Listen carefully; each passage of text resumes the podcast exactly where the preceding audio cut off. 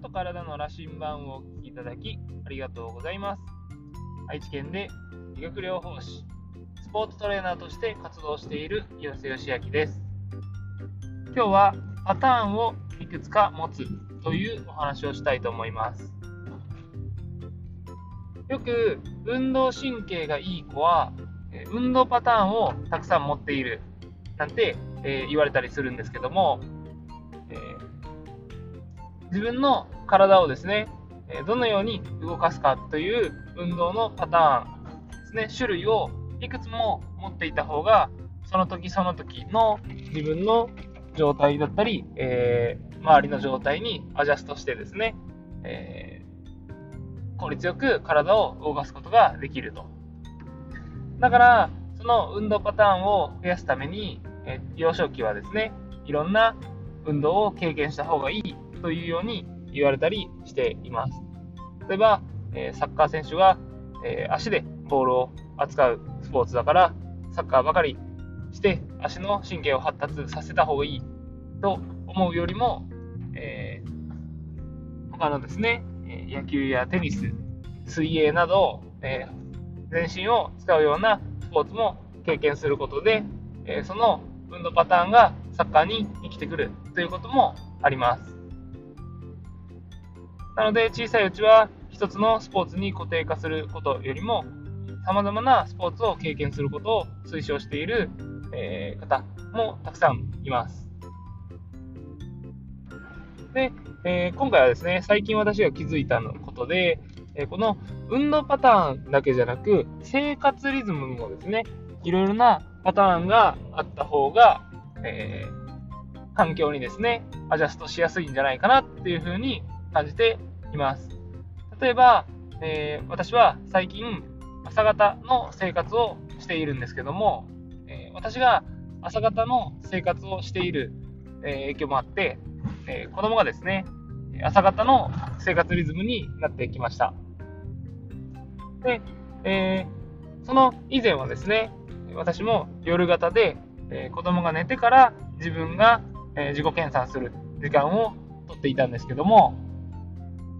それがどうしても夜に疲れて寝てしまったりとか、えー、子供と一緒に寝てしまうことがあったので、朝方の生活に変えて、今に至っているんですが、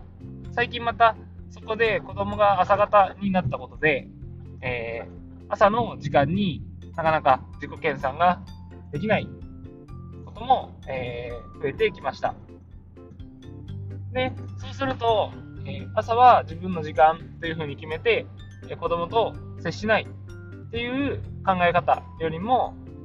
子供がいるなら、やはり今、子供と向き合うということを大切にしてですね、えー、早く起きたから子供は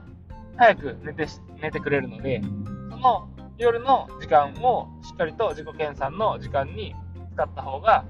えー、効率よくですね、えー、円滑に人間関係も作りながら、家族関係も作りながら、えー、自分自身のやりたいことがやれると。ということは、そのパターンをいくつも持っていれば、えー、その場ですね、何かにとらわれて、えー、イライラすることも少なくなるんだろうなというふうに、えー、最近ですね、感じて、え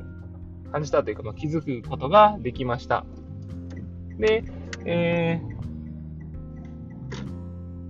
ー、怪我とかもそうですね。運動パターンが少なければ、えー、無理をして怪我をしてしまう。ハイパフォーマンスだけでなく、怪我をしてしまうことも同様で、生活のパターンも少なければですね、環境に適応できず、イライラしてしまったり、ストレスを抱え込みやすくなってしまったりするんだろうな、というふうに、えー、つながりをですね、解釈しているので、皆さんも、もし何かその生活を固定化してしまっていたら、自分は朝方だから朝インプットしなきゃいけないとか、えー、この時間に絶対にご飯を食べなきゃいけないとか、何時までに何々をしなきゃいけないみたいな、その囚われたパターンですね、を少し柔軟に変えてみてですね、えー、いろんなパターンを持って、ここでダメだったらこういう風にすればいいみたいな風に、え、臨機応変にですね、パターンを変更できるような、え